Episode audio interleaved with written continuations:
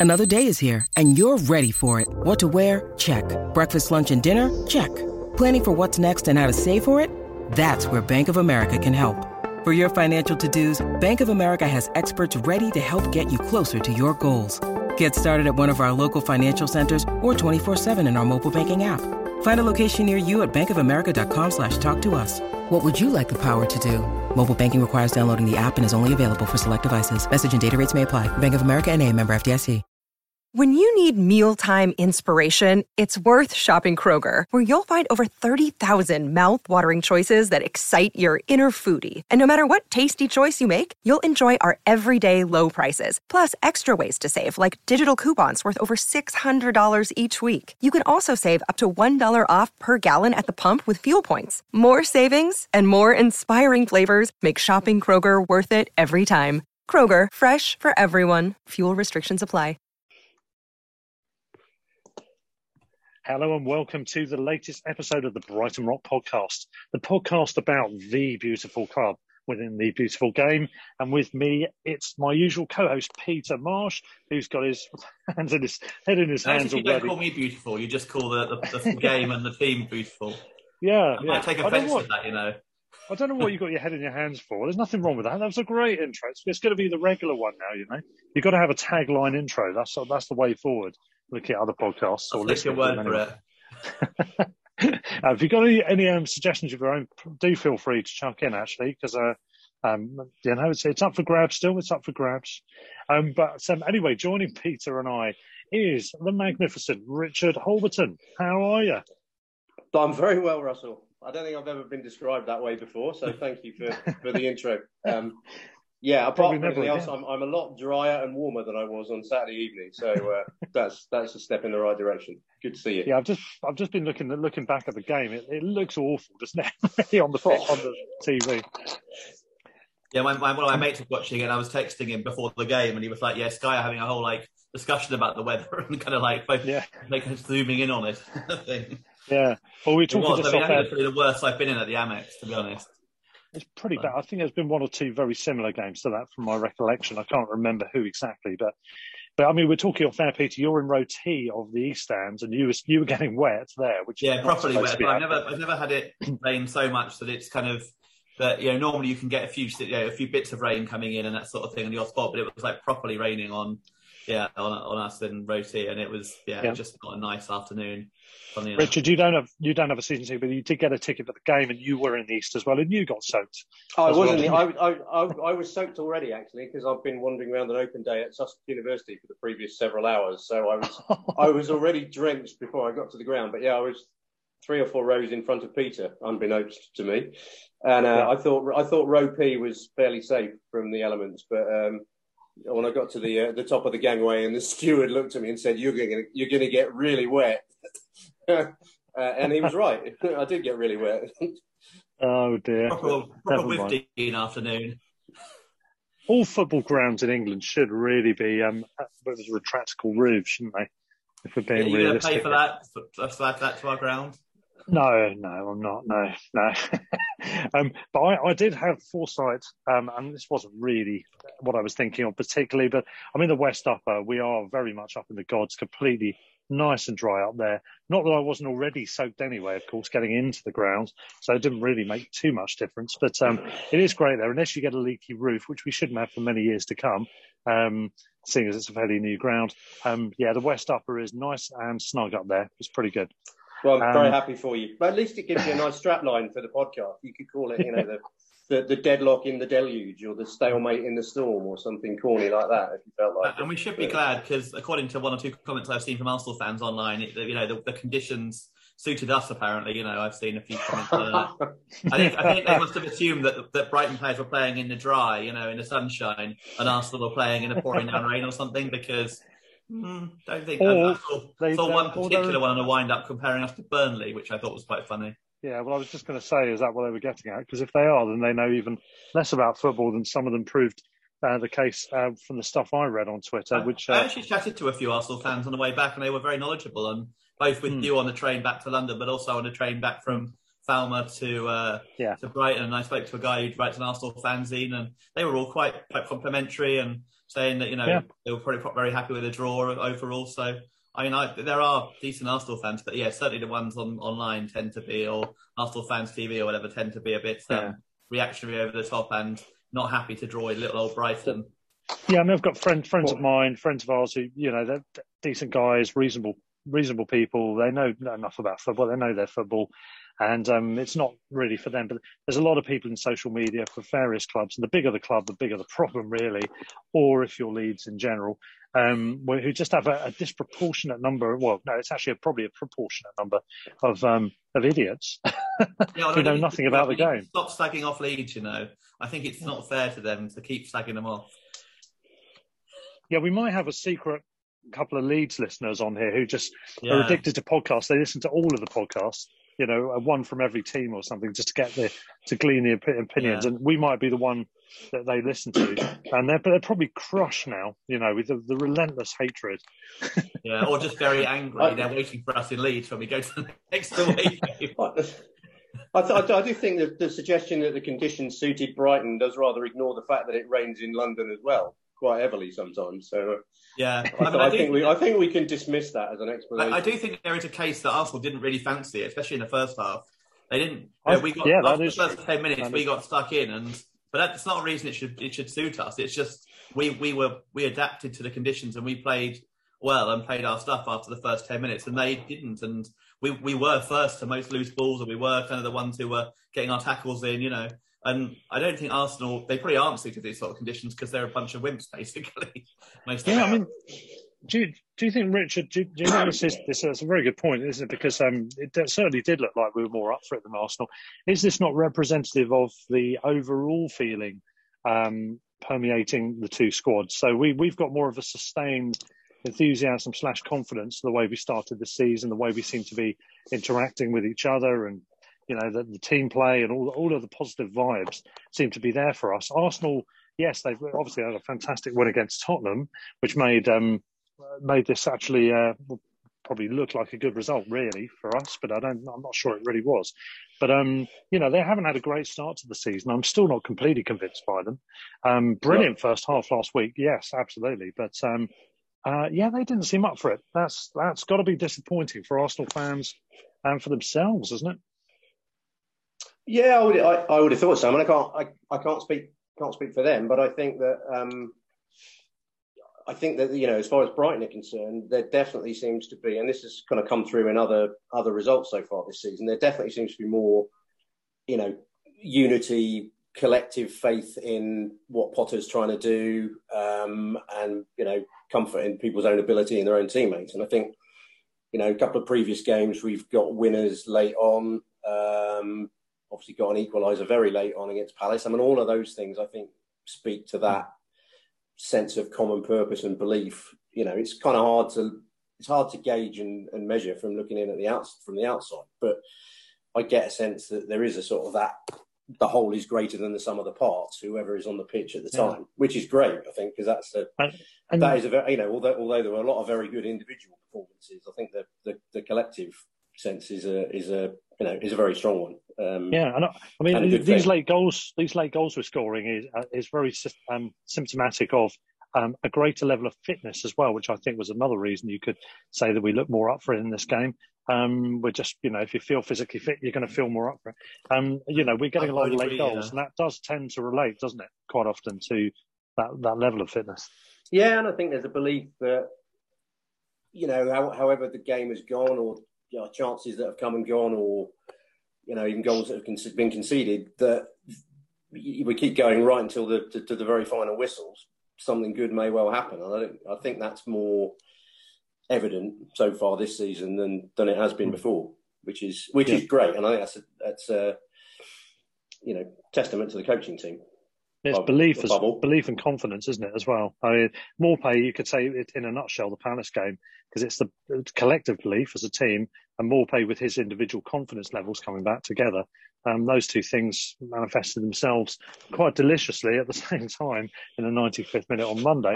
Um, what we what we did lack in this game, of course, was a goal. There was one change each, by the way, in this in this game. Congo came on coming on for Xhaka, who, who got injured in the North London derby. I think, it, well, I think it was in the game, Mm. and um, of course, we had Welbeck got injured at uh, Palace, so our one change was Moder coming in to midfield, which is a very welcome and I think uh, popular decision. He was owed, I think, a start. I think he's very deserving of it. Um, he made a difference when he came on um, as a second, sort of a substitute for a substitute at Selhurst. And here he was, and I think he, he played a big part in the game. He seemed to be involved a lot, didn't he, Peter, in this match? Um, his name, his face, just seemed to kept to keep popping up on uh, on the screen and on the commentary. Yeah, I mean, I was surprised he was taken off. To be honest, I wouldn't have taken him off at that point. It seemed like we were a little bit more open, and I would have probably taken one of Gross or Lallana off to yeah. when bringing on one of our more attacking players, possibly. But I mean, in the end, we, we finished quite strongly. I do think it's funny because there was a lot of obviously of a logical comparison to last season when, and, and understandably, when you look at 21 shots on on on on goal and only two on target, and not really testing Ramsdale with either of them. Um, but mm. what I actually felt after the game was we'd have probably lost that last year. I think we'd have made a slip up at the back later on. We didn't have maybe that fitness later on that you guys were talking about. And maybe we would have lost it later on, especially with the injuries we had. I mean, if you look, I mean, this is the thing. Arsenal, I think, had Xhaka out, but I'm not sure much else. I don't think. Pretty much all their, their, their team were pretty much fit. Whereas, obviously, I mean, Lamptey was on the bench, obviously, but isn't able to start really, or certainly hasn't started in the league since December last last year. And the other three, but Webster, Welbeck, and Bissouma, all all four of those would have started in a first choice team, I think. And we were without all four of them. They were without Xhaka and not much else, I don't think. So the fact that we we were disappointed, I think, to draw with Arsenal without four of our best hmm. players. So it shows how far we've come, and arguably how far Arsenal have dropped as well. But um, certainly shows how far we've come because I think early on, even with a full strength team, first few seasons, we'd have been very happy with a draw against Arsenal, even if we'd had more chances yeah. than them. So I mean, I'm not too disappointed because I think we got a decent result, and I would have taken a draw when I saw the teams. And there was no Welbeck and no Bissouma and sort of thing. But yeah, it, you can't help but be a little disappointed when you have 21 shots. That that doesn't mean I think we were unlucky because I think we weren't. We we didn't hit the target with most of our shots, but it, I can't help be a little bit disappointed that we didn't get the goal. Yeah, I would agree, I'd agree with that. I mean, I think I think the point about the fact that we had a we had a depleted team and injuries to you know four significant players is, is a good one, and yet still had the better of a game against Arsenal and possibly could or should have won it. I didn't. I have to say, I didn't come away with that kind of feeling of angst and frustration that sometimes happens when you have the better of a game but don't win it. I actually thought, hmm. um, yeah, yeah, there is a tinge of disappointment when it's a goalless draw and you think possibly we could have won it. But it, you know, it, I, I, think on balance, there were a lot of good performances around around the team. You, you, can go around player by player, and I think everybody played well. Um, so I think yeah, everybody acquitted themselves well, and overall, you'd say that was at at least a good point. I didn't feel like it was one that got away in the same no. way as you know we can all think of examples of games from previous seasons where you, that you would put in that in yeah. that bracket, but I wouldn't I wouldn't put that one in that category. Yeah, for the 21 you, you shots that we had, you wouldn't say we missed m- many sitters really. I mean, Burns' header I think probably was the mm. best one, possible best chance we had, and Duffy had a decent chance late on. And maybe Moder should have done better when he had the curl he one, one and finished the area, which actually in the end went quite a lot further wide than I thought it did from the east. But maybe should have done better there. But we didn't really have what you call many gilt-edged chances. It wasn't like we missed sitters or anything like that, like we did in some games last year. We didn't miss a penalty. We didn't, you know, hit the ball over from six yards out or anything like that. Hmm. So I, I, agree with you. I think overall, and I think the more the game went on at the times, the more Arsenal looked dangerous on the break. Although it was on the break, I mean, they, they didn't really have that much of a concerted effort going forward. But it, they did look dangerous, especially when Lacazette came on, who I thought gave them a real focal point as compared to Aubameyang, mm. who looked very ordinary. Um, and they looked yeah. more likely then. And obviously, they did test Sanchez more than we actually tested Ramsdale. Yeah, what, what, what I was looking at as well with the with the game is I was watching it back and remembering, you know, there's a lot of chances were were taken from outside the box, or shots were taken, I should say, not chances so much. Um, and they were kind of ambitious, weren't they? There was, um, I think it was three or four that we had. There's one or two that Arsenal had. Partey did one. I think somebody else did one for them. The and free kick us, was the course, best one for them, wasn't it? Ended up about, about more than Rose End of the North, yeah.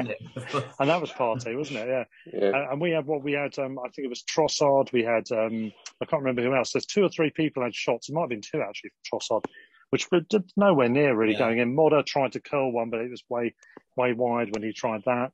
Um, and obviously you've got Dan Burns' header, which I think just again highlights his his uh, paucity in aerial prowess uh, in the box in, in, an attacking sense.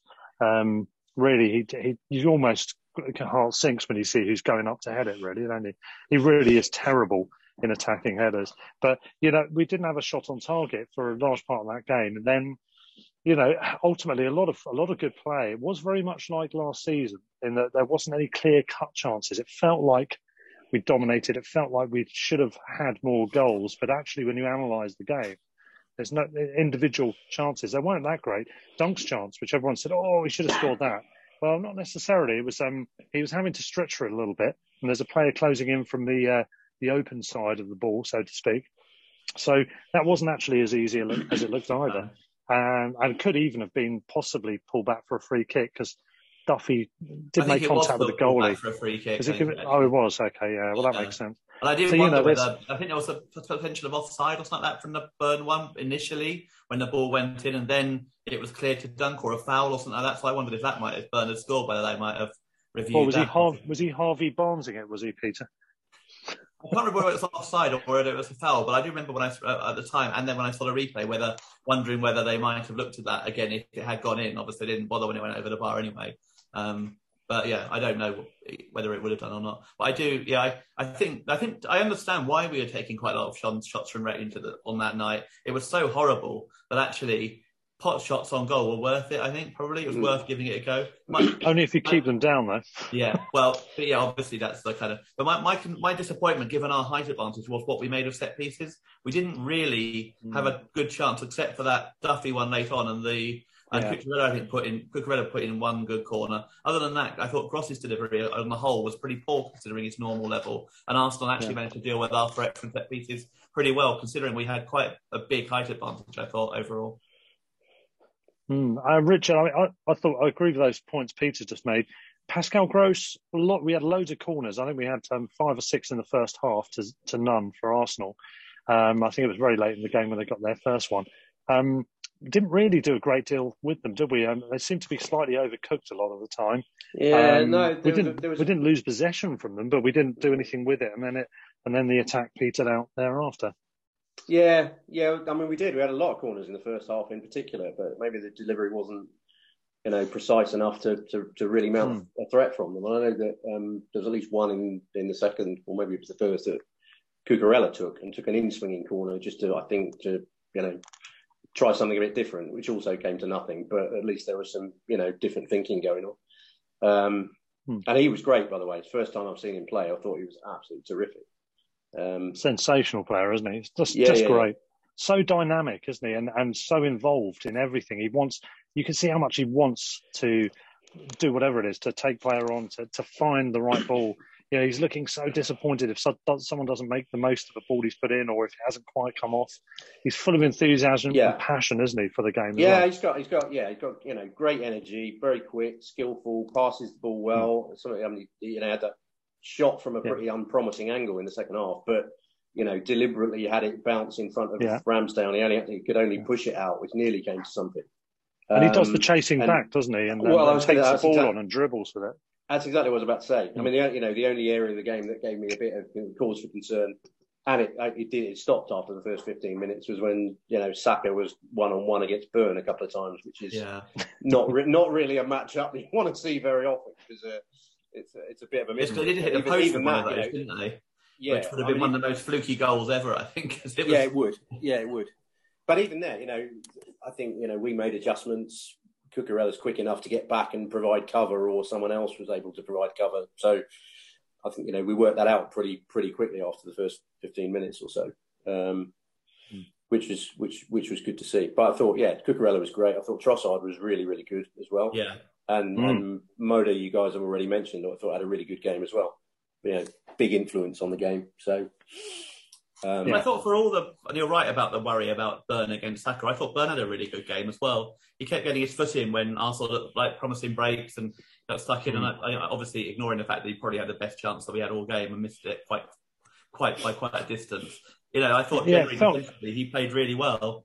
It felt like he had a lot of good sort of sliding block clearances yeah. or whatever you want to call those, and also a couple of times in fairly advanced positions it looked like there was going to be a possibility of a dangerous counter attack or the early stages of one. Yeah. And he, his long legs, literally, quite physically, made the difference. And he was able yeah. to stretch and squeeze a space that was going to be available to start that move and just hold things up maybe long enough for another player to come and close in and yeah. help out. He was doing a few things like that, wasn't he? It was, um, I thought he had a good game overall. He did get done, didn't he? Once down the inside attacking right channel. Um, I think that was against Saka. I can't remember now. Um. Where he got done, and um, in fact, that was the, the post hitting incident. I think he did get it? back and get the block in for that. To be fair, yes, that's right. Um, he did. then it yeah. bounced off him and off, yeah, and yeah. Up, up I mean, I've got, I've got to say, if you're if you're up against Salah, I'm going to be worried, especially yeah. seeing what he did on Sunday. Uh, he was yeah, but we've got a better defence than Tottenham, so.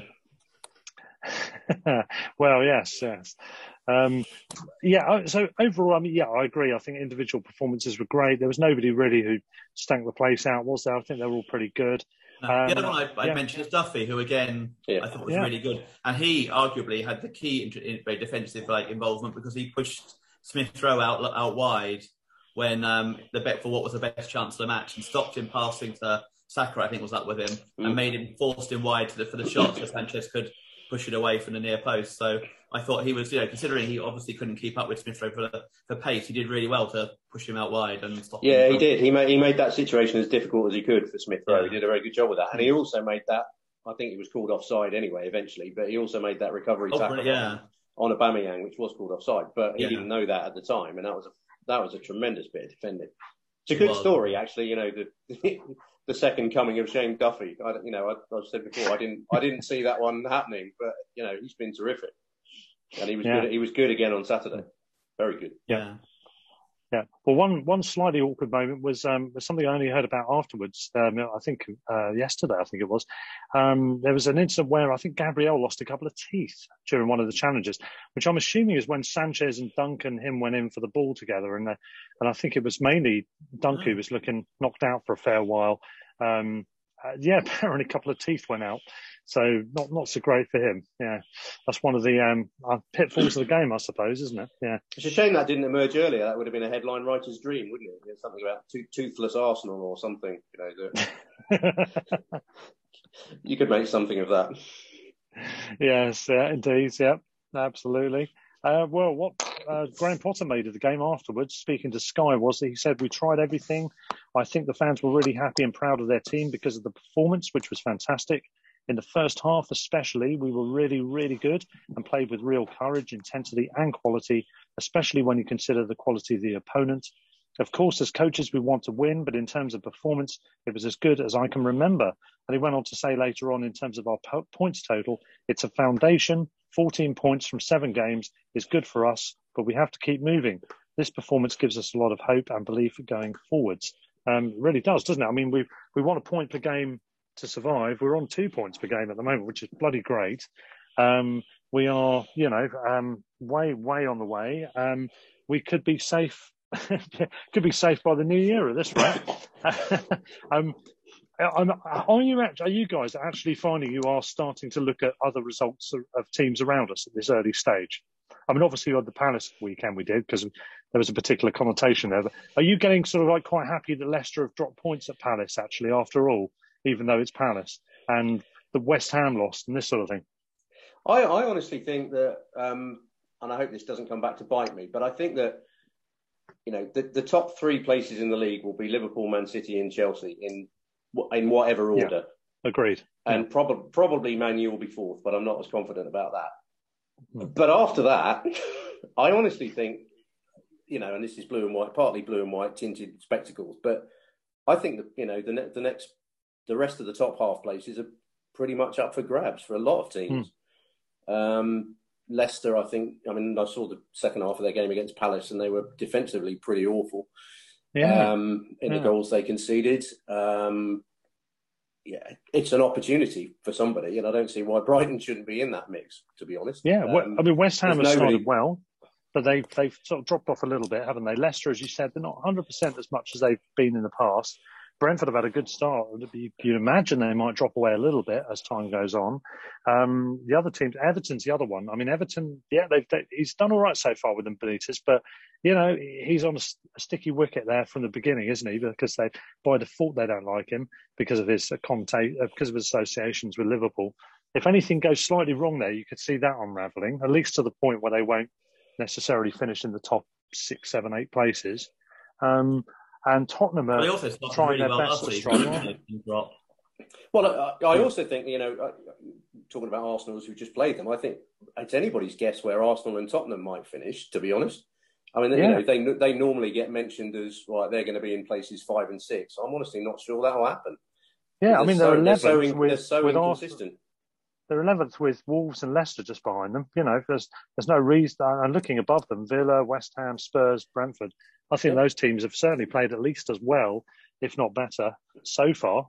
So yeah, who knows? But Arsenal are capable of turning it around. You, you look at the players they've got, Lacazette and Aubameyang, players like that. They those guys should be firing far more than they are. They're clearly off form at the moment. They're in a rut, and and you know, they've got a couple of good players like Saka and Smith Rowe who are performing, but you need more than that for a team to do better mm. than halfway in the league.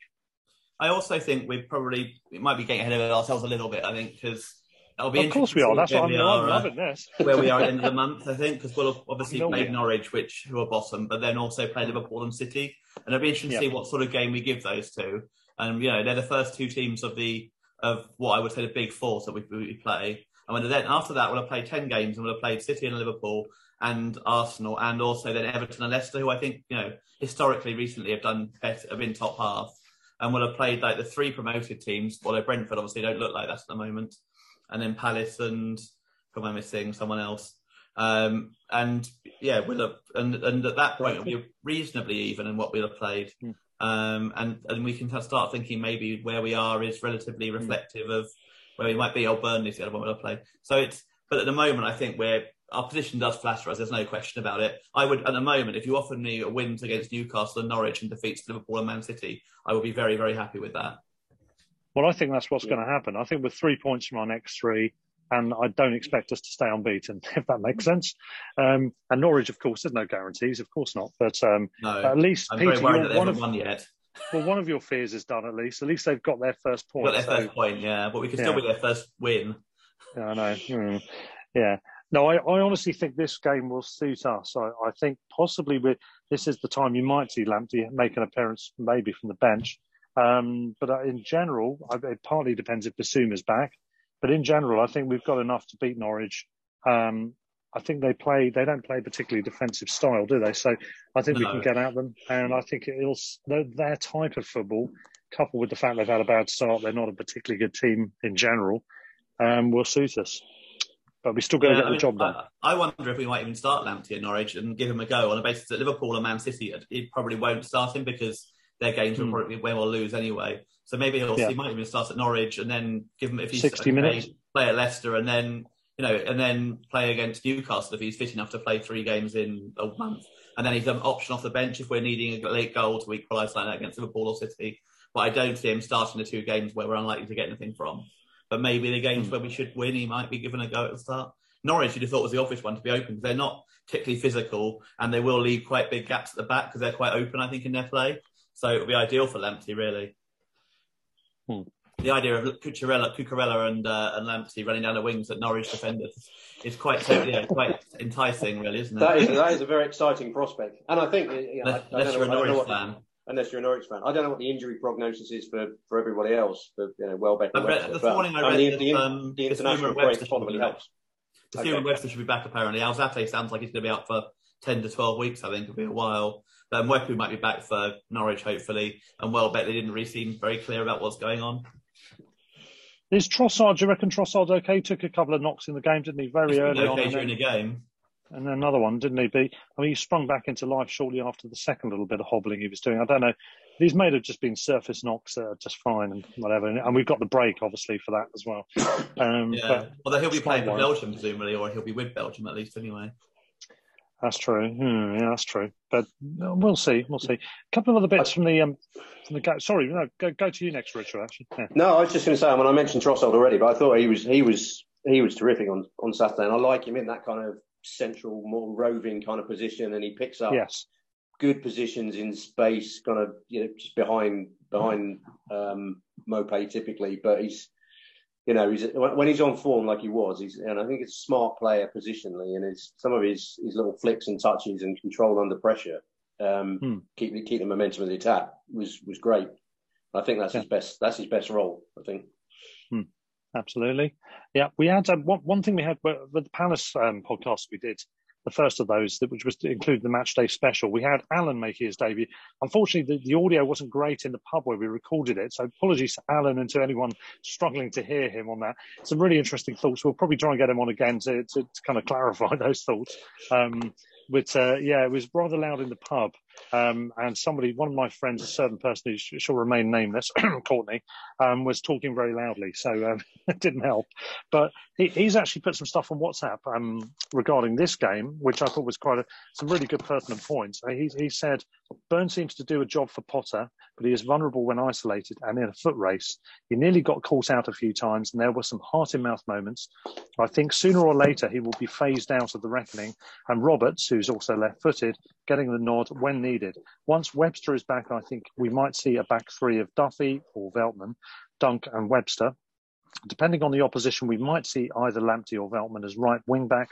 Moder in midfield alongside Lallana and Gross was an improvement from the Palace game, and it will be interesting to see um, oops, I've lost my space from it, uh, to see if he puts Moder and Lallana just in front of Biss when he is back. He says, I love Gross, but his corners set play delivery were poor on Saturday, so I would rather give Moder a run. It was a bit of a throwback to last season, dominating possession, getting into good positions, and then falling short with the final ball. I think Trossard is getting better and better and was popping up all across the final third. So it ties in what you just said, Richard, and, and the, the popping up everywhere certainly does as well, the roving role.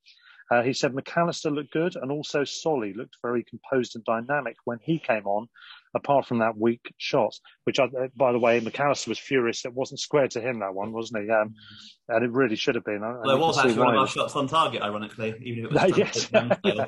yeah, that's it. But um, no, that's, that's, I think good point. We haven't mentioned those guys either, um, Ali Mack and Solly. Um, Alan also said it was very impressive how we pressed and cut out most of what Arsenal wanted to do.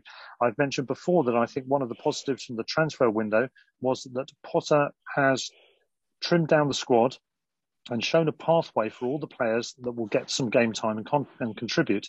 It must have been difficult for GP to keep a lot of fringe players motivated in training when they could not see any opportunity to play.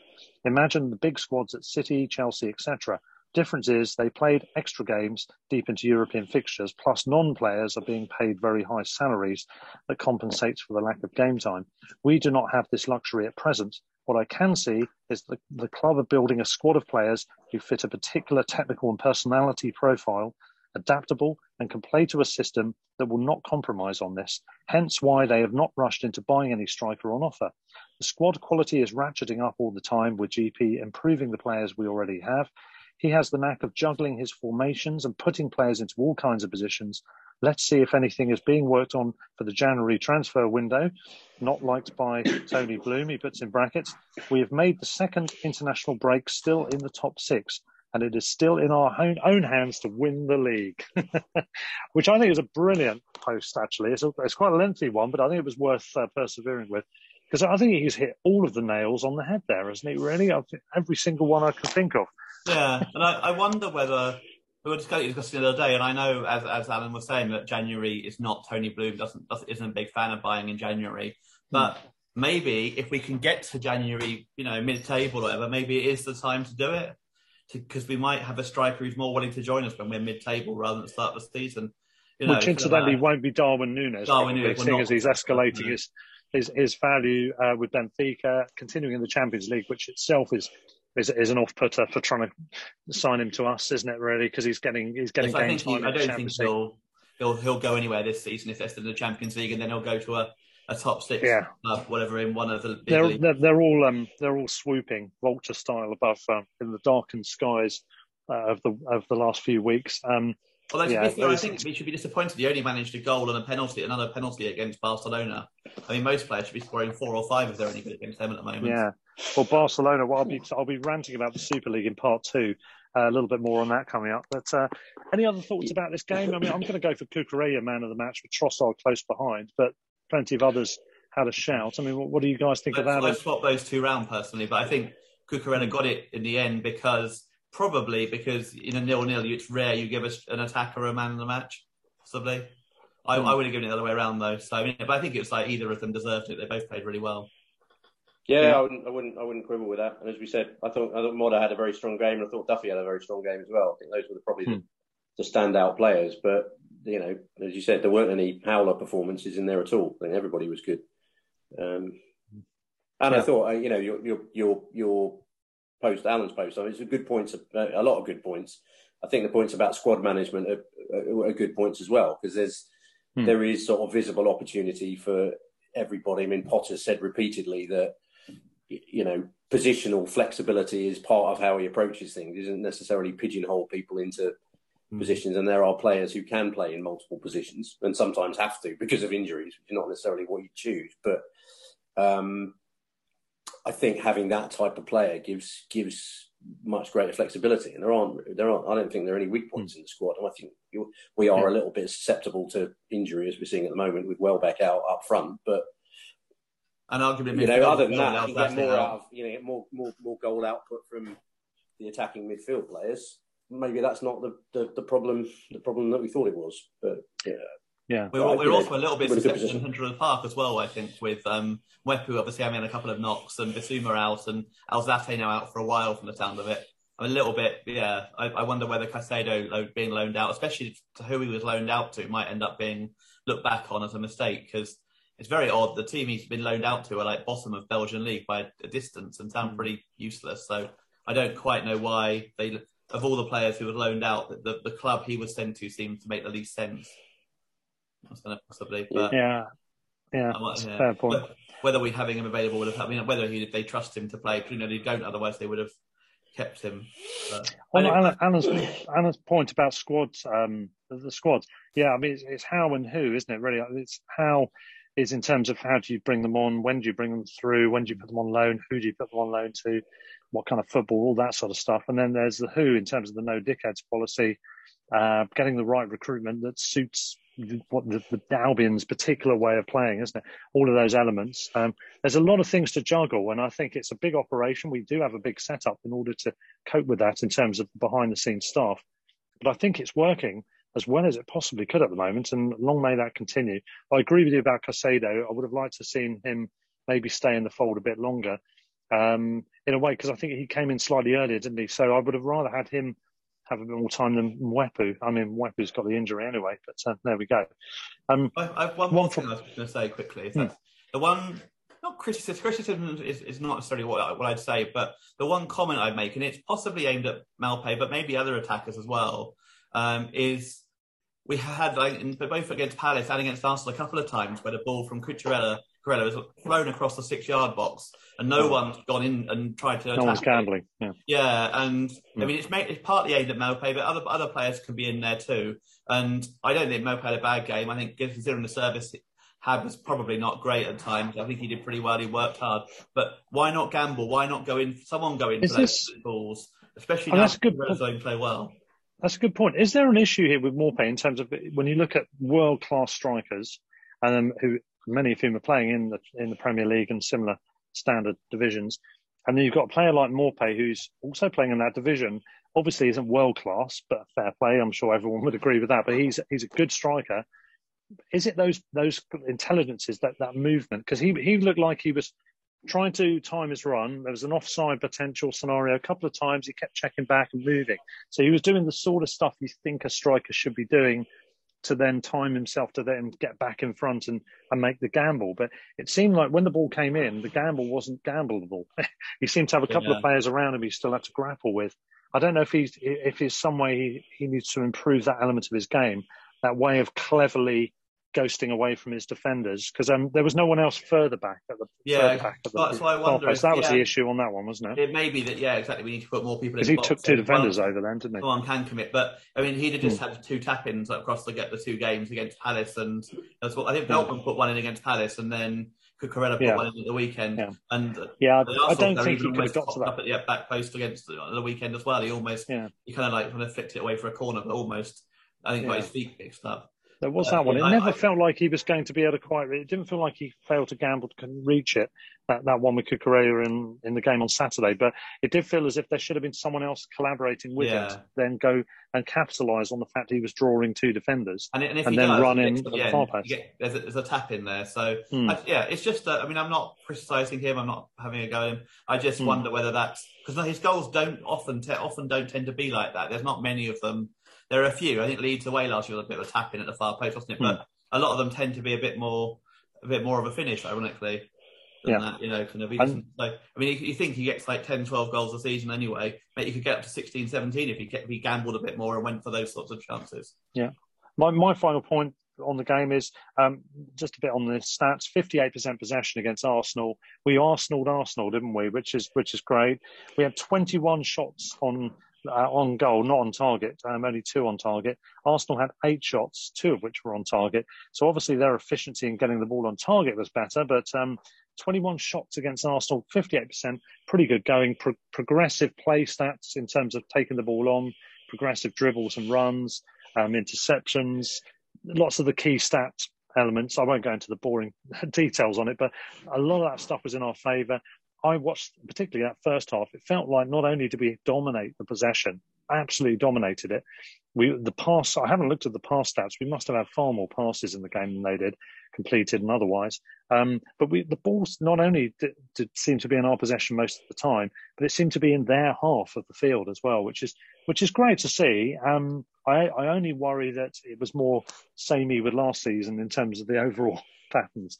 But let's see what happens. and I do still game. feel we sometimes go back where we can go forward. There were times when mm, yeah. we do sometimes look yeah. back first rather than there was you know there was one I think in midfield which was frustrating me. I think the most because Lallana is probably the best player on the ball in the whole team, and I think Veltman was out in the wing and ahead of him, and he there was a bit of a gap between two Arsenal players, and he he could have done it. I mean, he's such a good player on the ball. He could easily have got out there. Instead, his first view was to go back to Dunk or Duffy or something like that, and it was you know. It, it does get frustrating after a while. I think I understand fully that you want to keep possession sometimes, but I think we should be looking forward first and then and then sideways or backwards. And I know, yeah, it's, it's not as simple as that, but we do sometimes feel like we go for the easy option going back first when, and especially when we're on a counter attack, we kind of stop it and then let the other team get back rather than actually really have a go and go for them. Yeah. Okay.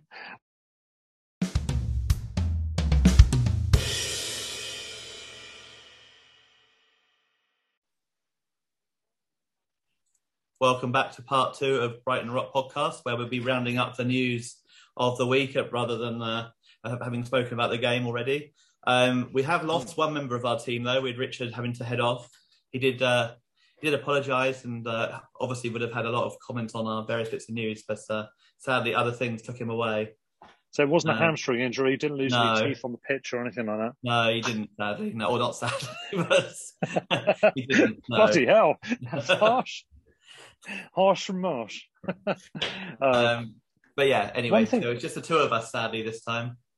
Yeah, that's that's very sad for for our listeners. It's particularly tragic. Um, if they're already indeed out there, hello to you, whoever you may be.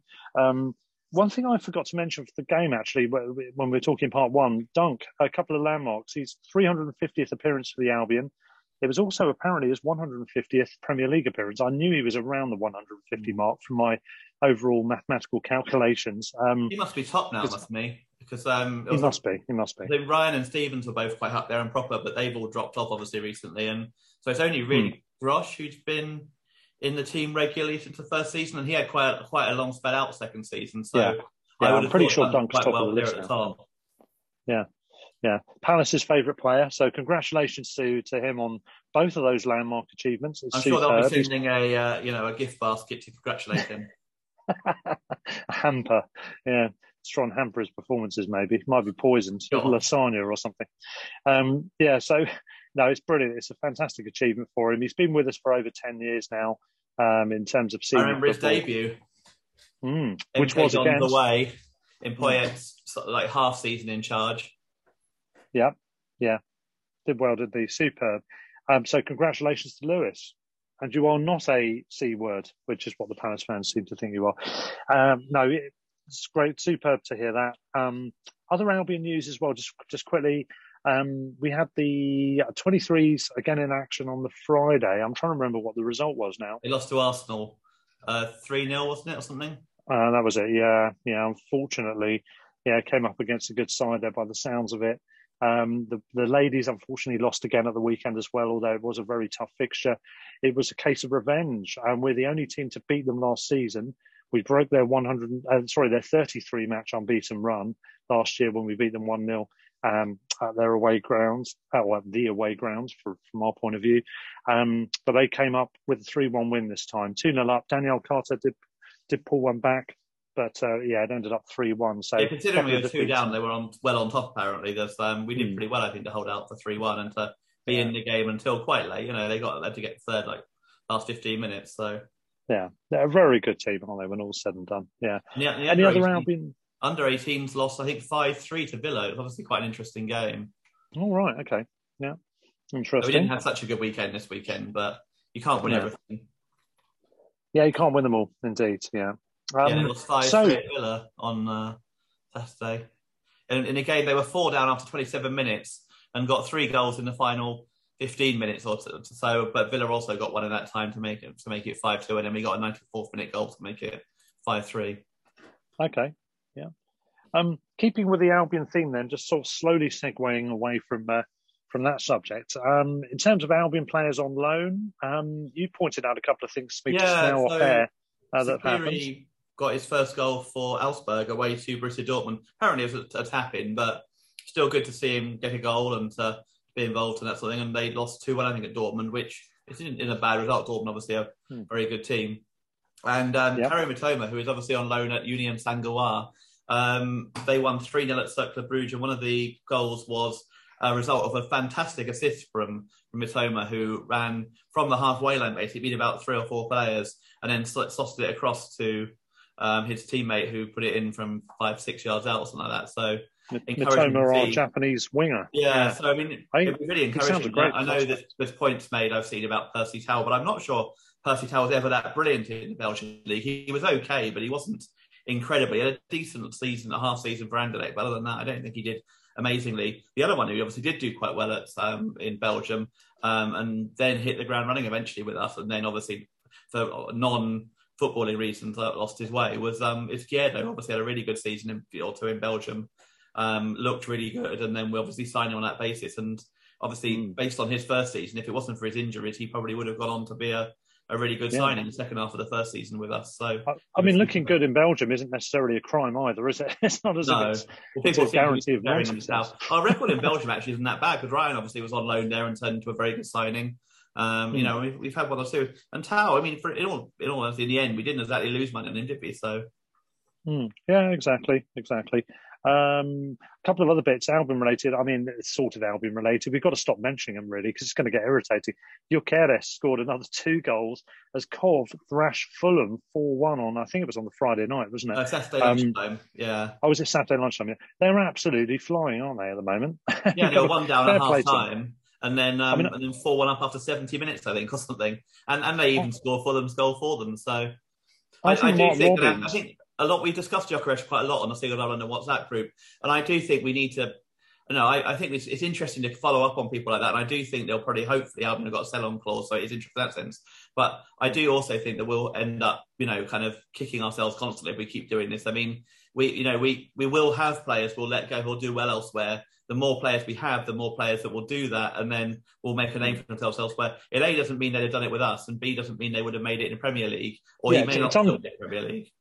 It's unquantifiable, isn't it? Yeah, really, exactly. and, and, even if they did do it with us, that might mean someone else that we wouldn't would therefore yeah. sign we might miss yeah we might miss out on a, a superb player of the future who Exactly. wouldn't come So- because we kept that guy. So I yeah. think, the- and I think the more players like Gruff Gyökeres we bring through and end up doing well at someone like Coventry and move on, the more shut and then do well elsewhere. The more players might want to come to us as well because they might look at it and say, "Well, I could make it at Brighton and move up, but even if I don't, there's a good chance I'll make it somewhere else." And you Hmm. know, kind of, and have a good chance there, and they won't stand in my way. So I think, you know, obviously on the face of it, Coventry got a very good deal, but for that was at the time that was a player who scored one goal in twenty odd uh, championship games last season. It was a you know, it was a, it was a punt still at one million pounds that suggested it's been, you know, and I, Yeah. I where I would criticise the club is if they haven't included a sell on in there. If they have included Yeah. a sell on clause, then I think we've done everything we can. It didn't look really like he was going to make it with us, and he was 22, 23 or something like that, so it wasn't like he was 18 or something. Yeah, exactly. No, that that's exa- exactly right. It's a fair point.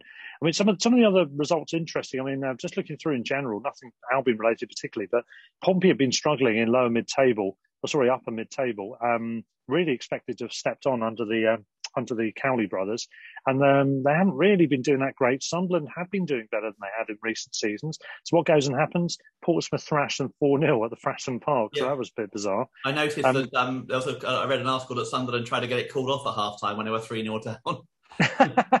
Did they really? Ah, brilliant. Fair enough. Though. Apparently, they got like two thousand Sunderland fans there. That must have been a hell of a journey in the weather on Saturday as well. I mean, we know what the weather was like on the south coast on Saturday. And uh, Speaking of which, you wanted to give special mention to Dover, didn't you? yeah, I, Dover I fan. feel that you know sometimes you have to mention certain sets of fans. Um, Dover, who I think got minus nine points currently because they had twelve points deducted for not completing last season. Um, I don't know how many fans they took to Grimsby, but whoever went there, fair play to them because they were five down at half time and ended up losing 6 0. Um, so, yeah, fair play to those guys, whoever went up there. You've got to give credit. And I think the other interesting result, of course, at the weekend, although it doesn't sound it on paper, was um, our old friends Leeds beating Watford, which obviously led to the annual Watford sacking. Um, yes, that's right. Xisco So, has gone. He's the um, 17 managers in 10 years, I think it is now, some ridiculous stuff like that. yeah. I mean, we were talking about Forest the other day, weren't we? And, and them and Watford really are in a league of their own when it comes to sacking managers. We'll Yeah, come I on to who's Watford had taken a lot the- better out of it, though. It's kind of Yeah, well, yeah. I mean, they've got away with it, haven't they? It's interesting that they've largely, by and large, they've got away with it. They've not done any worse than a lot of other people would have done by Yeah. sticking with managers, which is kind of annoying in a way because I don't want it to work, and I really wish them wish them ill now because um, you know, there's other other people that are trying to run the club on paper, it seems. I mean, they've got seven points from seven games. Yes, they've had them. Apparently, I mean, they were pretty awful against us. And apparently, they were dreadful against Leeds, and a, a bit lucky to get a point against Newcastle. But they've still got a point a game, which is enough to stay up. And uh, Yeah. sack a manager Yeah. after seven games. It's when yeah, it's not that's not a sackable offence for most No. clubs at this stage, is it? Really? But there we go. We'll come on to his Ranieri replacement. now. Oh, uh, yeah, I was going to It's say, been um, announced yeah, apparently, or this afternoon been announced. So. yeah, it's been confirmed today as we record this Monday. Um, Claudio Ranieri is the new manager. Another Italian link, of course, Italian owners as well. There, You look at what he did Um, at Fulham last time, and you wonder if. I mean, I, I, Mm. I thought well, I know it was a bad appointment at Leicester, so what do I know? But, um, but well, But, in, but Fulham, he was dreadful, and he really didn't, you know, he didn't seem to, you know, they had a terrible run under him, and then ended up sacking him, I think, pretty reasonably quickly as well. So, I mean, I, I yeah, I'm not convinced. I think he's living off one season at Leicester, which is pretty much all he's done in the last like five, ten years. And obviously, it was a, you know, a, a crazy season. They did amazingly well, but Hmm. yeah, it's one season, and it's not necessarily relevant to what the situation that Watford are in as well. yeah, and and Ranieri, yeah, he is really is a mixed bag, isn't he? I think you have to say, and we'll see what happens. But um, yeah, it's, it's a Yeah, risky strategy. unfair on on Xisco, Xisco over the, to, Yeah. to lose his job.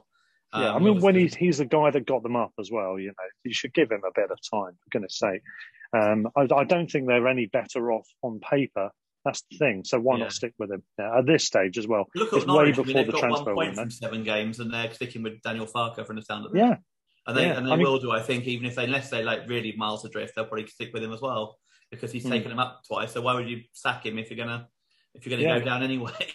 you still get the fun of going up and down and all the yeah, all the roller coaster stuff. You might as well have that rather than bland mundanity in in you know in the chim- in the middle of the championship, having tried to overdo it and then end up back to Yeah. square one again. Yeah. Well, on on the Dover fan thing, by the way, at least they had a chance for some nice warm fish and chips and skeggy, I suppose, to cheer them up. after that game. A um, couple of other bits. Your boys, your new local boys, that is to say, Charlton, good win. They've finally got they've got another win yeah. there for Adkins. Two one away at Fleetwood, wasn't it? Fleetwood, yeah. Who yeah. are having a bad season um, themselves. They're like right down with Charlton and yeah. And so... Well, my mate, who's a Darlington fan, uh, his team won three 0 in the Northern in the National League North against Telford, their first win of the season. So they're on the way up. They could be back. You never know, Peter. Um, uh, and obviously the FA Cup in um, in uh, this weekend as well. FA Cup third round qualifying. Yeah, yeah. Some Hastings the, uh, are through. Um, I think there was two Sussex teams playing each other. Yeah, um, Horsham so that, through with Eastbourne in the end, two all. Yeah. And Whitehawk unfortunately lost, so they're out. But yeah. um, Pontefract Collieries beat Handsworth six 0 apparently. These are the um, kind of results I love. Uh, some of the team names when you get in the qualifying rounds of the FA yeah. Cup, it's one of my favourite things to just read through. And you've got you've got Howes West Street, you know, Dougal's or something. And what the hell's that? But Buxton won six the City, City, City of Liverpool as well, which was obviously a big result. Hmm. Um, And that was an away win too, wasn't it? Big game in the uh, in the fourth round qualifying draw, which has taken place this afternoon, is Barnet against Boreham Wood, local derby. Oh, that really is a local derby. That's local, local. Yeah. And I think there's a bit of edge there as well. I, I could yeah, see that becoming the new.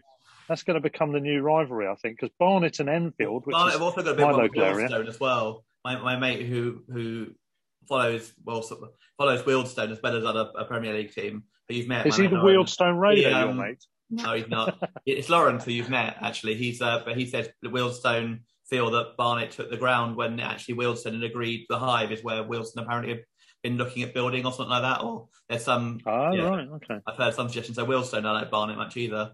So. So there's a three-way celebrity death match going on here between yeah. Barnet, Wealdstone, and Boreham Wood. I'm not yeah. sure Wealdstone well, and Boreham Wood have any sort of issue with each other, as far as I know.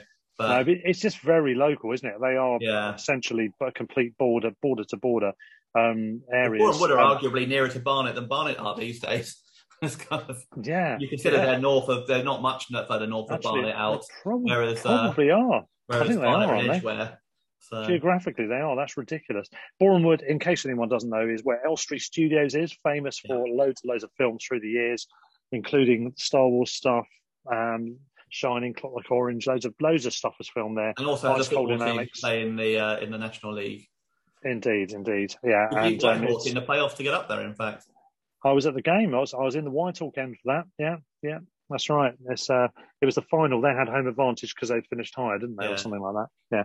But anyway, yeah. So lots going on there, and we'll keep you updated as we go through the season on interesting little quirky bits and yeah. pieces which as they come up. This all means that we're quite near to the first round of the FA Cup, which is always fun as well.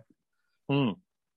Yeah, I do. I do love the cup. I did. I'm go hoping Charlton have a good run this year, and we get Charlton away in the third round, so I can uh, literally walk to the game. well, I saw I saw um, Bishop Stortford versus um, Bowers and Pitsea taking off a new ground, 141 grounds now. Um, that was a couple of weeks ago.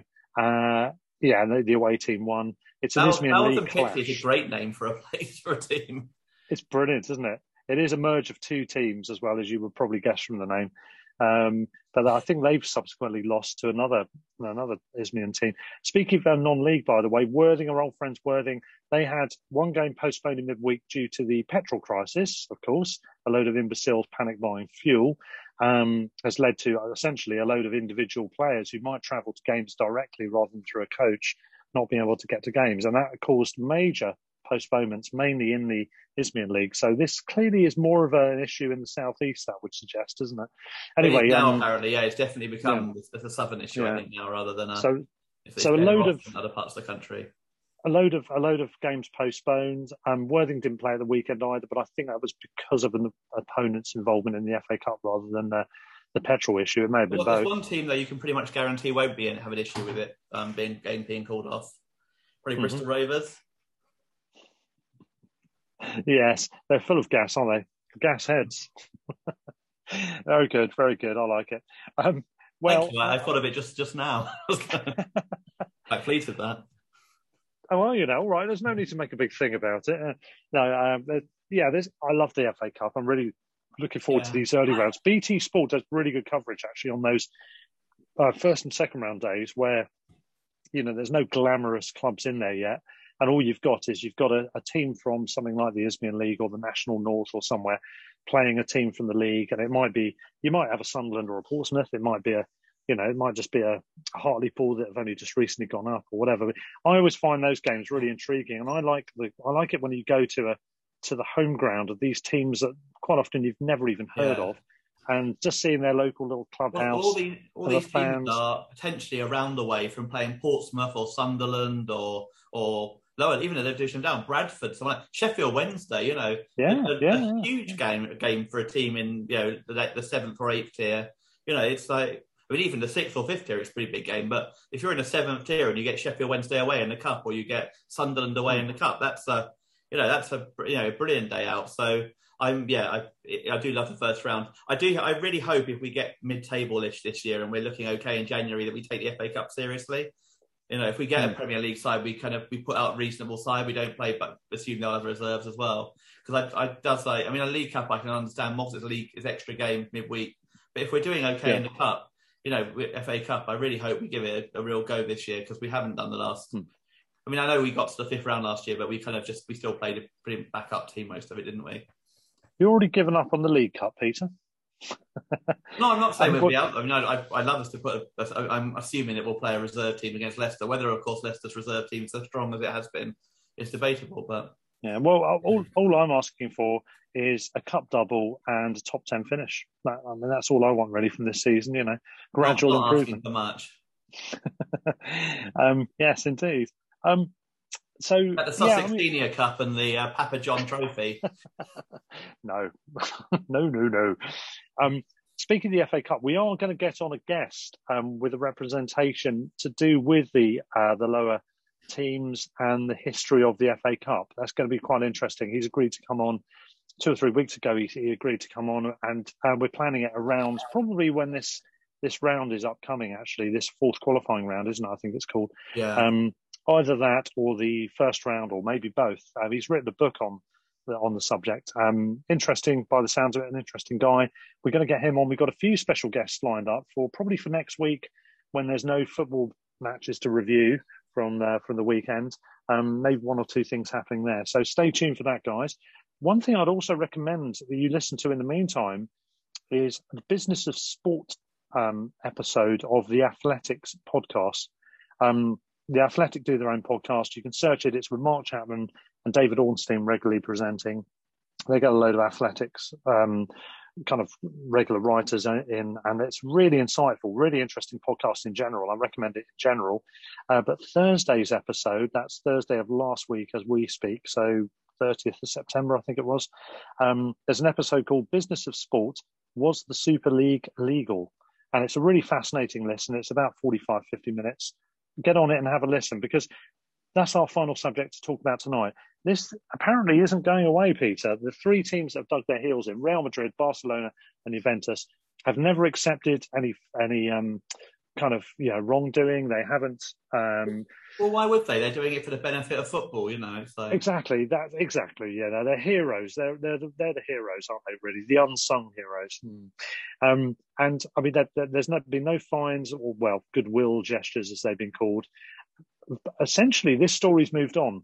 Uh, apparently, what's happened is um, an injunction was brought out before the information was initially released about what they were planning to do, because they anticipated a reaction, of course, from UEFA and FIFA and various other bodies.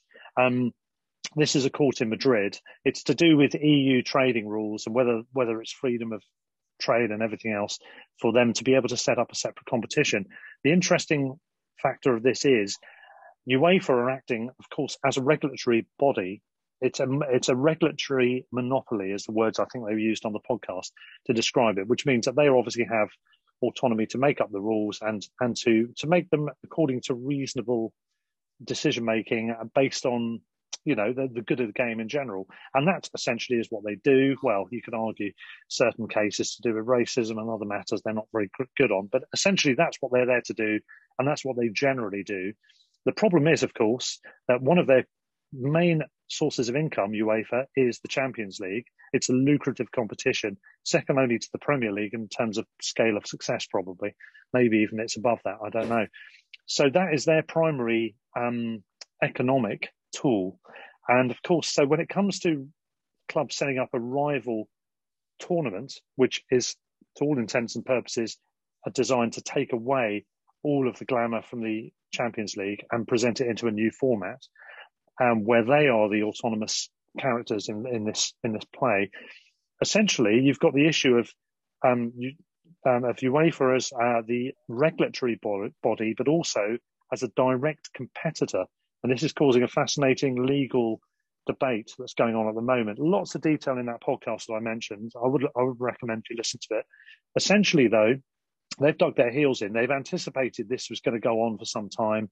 What they've actually done is they've prevented those goodwill uh, payments, i.e., fines, to all, all, intents and purposes, from going ahead. That's all been torn up, and they've gone back to square one now because they've had to. Because if they didn't, they were potentially subject to legal proceedings from these three parties, who I have nothing, nothing but contempt for. I cannot stand any of them. I'm particularly enjoying the fact Barcelona got beaten at the weekend and Real Madrid lost as well. I was going to bring this up because there was a, thing BBC BBC Sport had an article saying it's the first time ever that Real, Barca, Ajax, Bayern, and PSG have all lost on the same weekend. Oh, bloody hell! That's Bayern, a, lost, Bayern lost at home to Eintracht Frankfurt. Barca lost at yeah got stuffed by Atletico. Uh, Real got beaten by someone or other. Uh, Espanyol. Espanyol. Espanyol. Um, and I think um, Ajax lost at home to a minnow Utrecht. type of team. Well, Utrecht, oh, Utrecht are apparently second now, doing quite well now. And oh, PSG okay. lost okay. At, Rennes, who are doing who are hmm. generally doing pretty good recently. That, yeah, that's a great stat. Yeah. Brilliant. But no, I mean, this is obviously, this is, you know, a small victory to say, oh, those two lost at the weekend. Obviously, that means nothing in the grand scheme of things. But this, this isn't going away. And I think ultimately what it is, it's a long game in order for those clubs and the, and their cohorts and are now sitting in the shadows all the big six here and so on, um, for them to get what they want. Whether it yeah. means an actual different competition or not is neither here nor there. In the end, it'll probably end up with a completely revamped version of the Champions League, which is already monopoly anyway, probably. But yeah, yeah, and they've they've already had beneficial changes, haven't they? From like the guarantee position for the top team not yeah. not through yeah. and that sort of thing. Yeah, I mean, uh, yeah. I, it's funny because we've just gone from my favourite part talk about football to my least favourite part. You know, and it I, I absolutely love the FA Cup at this stage. You know, the teams who you never, as you say, never heard of doing so well, and you know, kind of goals being scored by someone who's a, a butcher in his spare time, and that's proper football. That is what I regard as proper football. And this Real Madrid. A butcher in his spare time. That sounds sorry, like a serial he, killer. Sorry, he plays football as a part-time thing, and he's a butcher as a full-time job. Sorry, is that what I meant? You, you know, always pick me up like a, a nitpicker. I had to do it as well. Sorry, he's, he's a postman or a butcher or something. You know, that's that's proper football. That's what I like. I mean, I mean, I even I know he's Brighton in the Premier League in some stages, but it's so corporate and so. You know, I mean, mm. and as much as I, I support the club what they do generally. I do think some decisions the club comes to are pretty corporate as well, you know, and it's it does hmm. make you uneasy sometimes that you lose touch with the teams, you know, in a way compared to where we were when we were in League Two or League One. As much as hmm. obviously I'm loving the Premier League in a lot of ways, but this is just the worst of all football, isn't it? Really, it's like you know teams like Real Madrid. You think they've got some sort of you know, because of their name, they can try and force, you know, through decisions that make benefit us and that's that benefit them and no one else, and trying to pretend that it's a bit of benefit of football it's complete bollocks and it pisses me mm. off. And yeah, in a way, I wish I, they'd piss off and go and form their Super League and let the rest of us take part. But I know that UEFA won't let them do that because of for the yeah, reasons I mean, you highlighted. I despise, I despise these people that run it. Florentino Perez, in particular, Juan yeah. Laporta. You guys are a disgrace to the game. Laporta, apparently, Barcelona have got Klopp as their fifth choice for the managerial role for Koeman's dead man walking role uh, at the moment. How are, how are they going to pay for that? They've got. Well, the rumor I've heard is they're interested in Martinez, and they they're willing to talk about paying yeah. fifteen million pounds for a manager who failed at Everton.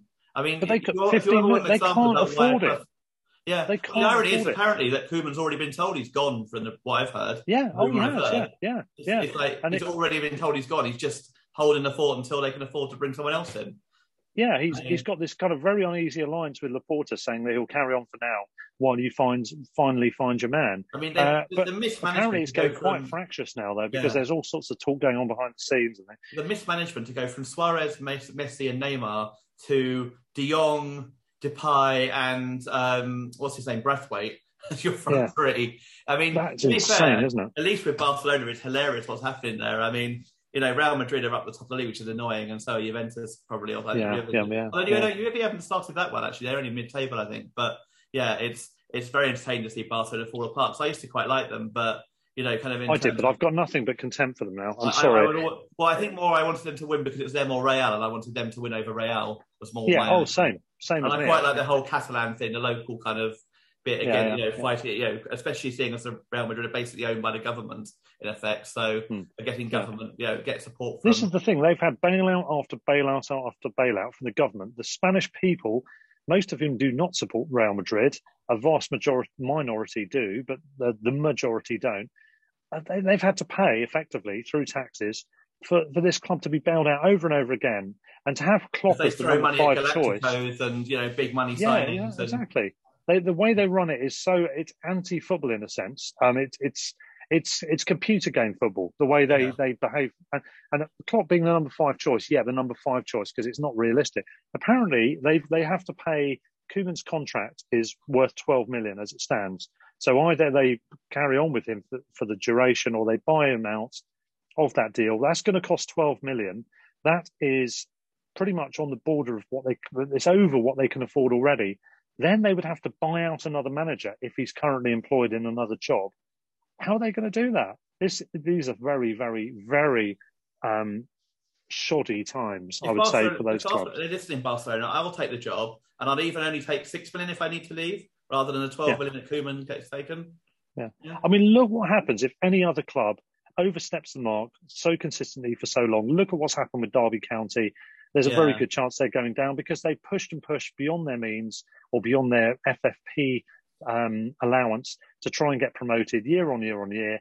They've then done all sorts of shenanigans. They've not published time, accounts on time, and it's still taken time, but they're going to end up going down. These guys, somehow, you can't help thinking they're going to get away with it somehow or other. They will, but on the other hand, Real Madrid's wage bill apparently is like they're allowed is astronomically higher than Barcelona.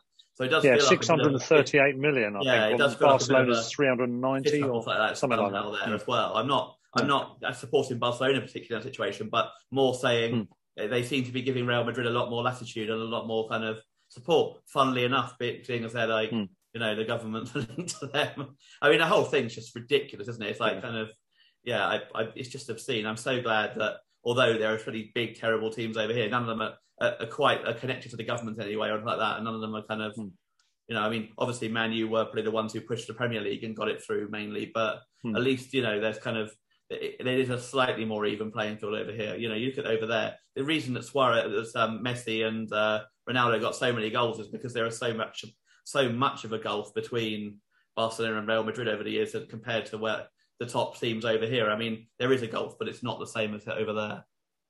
Yeah, indeed. And and while we're talking about the domestic side of things with Derby, worth mentioning as well, Reading, and another one of the teams that um, have overspent their wage bill apparently is ludicrous. They have insanely overstretched themselves. So stay tuned for that one because I think they've got FFP and other related issues coming their way as well. Really interesting players on loan as well. Like Drinkwater and um, mm. uh, the other Chelsea guy, Baba Rahman, who yeah. was forgotten at Chelsea, and one or yeah. two others as well from the memory. There's like some pretty well-known players on loan at Reading, and mm. we wonder how they've afforded them if they've got if they've overstretched themselves so much have they literally been given it for them for free or something? Or I don't know. Yeah, I, am not sure whether they've still been committing themselves to deals they couldn't afford, maybe until maybe this point. I'm not sure. Yeah. I'm not sure when the cut-off point was when they had to start. They've got Scott Dann as well, who was obviously at Palace, so probably isn't that cheap. I mean, we all know Palace don't exactly, uh, you know, hmm. kind of not not offer low wages. So they've yeah. got some very, very, you know, kind of you know, experienced players, and they've um, so. I mean, you, I can't believe that Chelsea have loaned out Drinkwater for free and loaned out um, Baba Rahman for free, and and Scott severely transfer, so he's presumably getting paid something. Yeah, you would have thought so. Yeah, they're not going to do it for free, are they? They're not a charity, but there we go. So yeah, so there, so some some serious worries behind the scenes. Um, I will recommend make you appreciate podcast. what what Tony Bloom has done for the club. Hmm and we played more. the long game, and it's it's been it, you've got to admire him and all those around him who've followed this policy. It's an agonising thing to endure to do the right thing and watch the likes of Derby overspending and they get into a playoff final, you don't. You think, uh, and then the next year somebody else spends some money, QPR or somebody like that. It's really agonising, and it shows how much endurance, tolerance, and perseverance he's got as a businessman, as as a fan as well, to just sit there and think, no, this is going to take much longer, but this is the way forward and to finally see it reap rewards. That's why I'm so happy Brentford are in but, there. But I know back to 2003 and five when we were in the championship as well. You know, or whatever mm. it was called, it championship then, whatever. Um, and you know, we were, we were, we were living within our means at Withdean, and then Derby would turn up, having been in administration at one point, and with Ravanelli on the bench and that sort of thing. As you think, this isn't, this isn't a level playing field at all. It's... Exactly. Yeah. Yeah. Yeah. There we go. But no, interesting stuff. Yeah, the Athletic Football Podcast is the name of that podcast, by the way. I've been enjoying um, some of these um, these Mexican beers tonight, by the way. Cruz Blanca. I've had a craft Mexican cerveza or two. Um, Beer 52, recognise them, Peter? Must have had one of these. Not too bad. I'll link you on Untappd to let you know all about it. I'm getting addicted to that, by the way. Um, no, it is quite addictive, isn't it? It's even yeah. worse when, when there's two of you on it and you're competing against each other. you're both at similar levels. That's even worse because it's. Uh... I've just got visions of you and your wife, uh, wife to be, just crawling around establishments, going, oh, "I get one more than you," and pushing her head as you like clamber ahead to get to the bar first. then maybe some like it. my life is like, yeah, one, one, big fight to get to the bar first is basically what my. Uh... Yeah, Speaking of which, yeah, so it's a miracle I actually remember the game from uh, the weekend, as you probably noticed from uh, from when you ran into me by chance in the uh, Caxton Arms. Oh, I knew there was something I'd forgotten to mention. I'm glad we I, I suddenly mentioned that. Um, why'd you let it bounce? Did you have a pint of why'd you let I it bounce? I did have a couple Peter? of pints of why'd you let it bounce. It was. Um... luckily, I didn't let it bounce. So uh... yeah, because I don't think it would have bounced really. No, I think it glass, was smashed. So... Yeah, uh, uh, in case you're uh, you haven't guessed, yeah, Brett, uh, the um, landlord of the Caxton Brighton fan, who we saw. Hello to you, Brett, if you're listening. It was great to see him on Saturday. Um, yeah, he'd sorted out a pint of Why'd You Let It Bounce? Uh, sorry, a beer. Uh, Why'd You Let It Bounce available to buy, which we did, and I'd had quite a bit already to drink. I did get into a little bit of a mess. Got home quite late. Um, we were talking double figures. on the old pint front. Um, but it was great. We went Bison Beer earlier in the day, which was great as well. Really good. We had buy Alan with us. Buy some beer. Buy some beer. Buy some beer and buy some beer. Yeah. Um, we had Alan with us. The aforementioned CEO of London member. On, uh, it's on Saturday. yeah. We had Courtney, we had um, Charlie, his brother, and we had Duncan. So hello to all you lot if you're listening. It was great company. It was good to be back in Brighton and to, to have an afternoon to sit down with good friends, we're having good beer, good food, um, to get utterly, utterly drenched on the way to the bus stop and ending up getting a cab and having a good old chat with the guy there, getting dropped off at uni and then walking in the rain again for five or ten minutes. So we got utterly soaked, but it was worth it. so on on that count, um, Peter, I think that, that covers it all. Any more news items you wanted to? No. no, no. I think that rounds it off then. So I think we will too. So here we go. As usual, stand or fall. Up the Albion. Sports Social Podcast Network.